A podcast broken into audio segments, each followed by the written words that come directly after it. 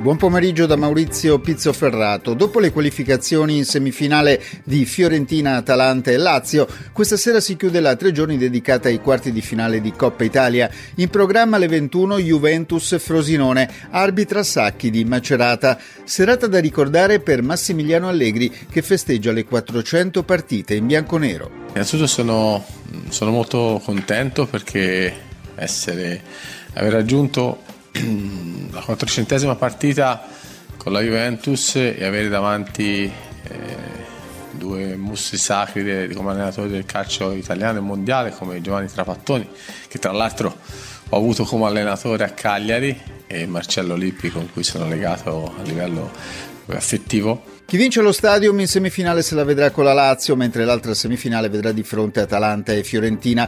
Questo è il risponso delle due gare giocate ieri. L'Atalanta ha raggiunto l'obiettivo battendo 2-1 il Milan a San Siro. Rossoneri in vantaggio nel primo tempo con Leao, subito dopo il pareggio di Cop Mainers. Nella ripresa ancora l'olandese ha firmato la vittoria grazie a un calcio di rigore contestato da Pioli. Polemiche sull'arbitraggio di Di Bello anche da parte dell'Atalanta, espulso Giampiero Gasperini che ha contestato un mancato rigore rigore per la sua squadra. In precedenza la Lazio aveva fatto esultare i suoi tifosi vincendo 1-0 il derby con la Roma e anche in questo caso gara decisa nel secondo tempo dal dischetto da parte di Matteo Zaccagni. Rigore assegnato da Orsato dopo revisione al VAR per fallo del giovane Uisen su Castellanos e a fine gara José Mourinho ha contestato la modalità della decisione. Io non voglio dire che non è rigore, voglio dire di un modo triste che è un, un rigore dei tempi moderni e in casa giallorossa c'è apprensione per il nuovo infortunio muscolare accusato da Paolo Di Bala, che non ha potuto disputare il secondo tempo del derby dopo essere stato tra i migliori della sua squadra nella prima frazione di gioco. Si attende ora il responso degli esami clinici, ma è certo che il campione argentino non potrà giocare domenica a San Siro contro il Milan.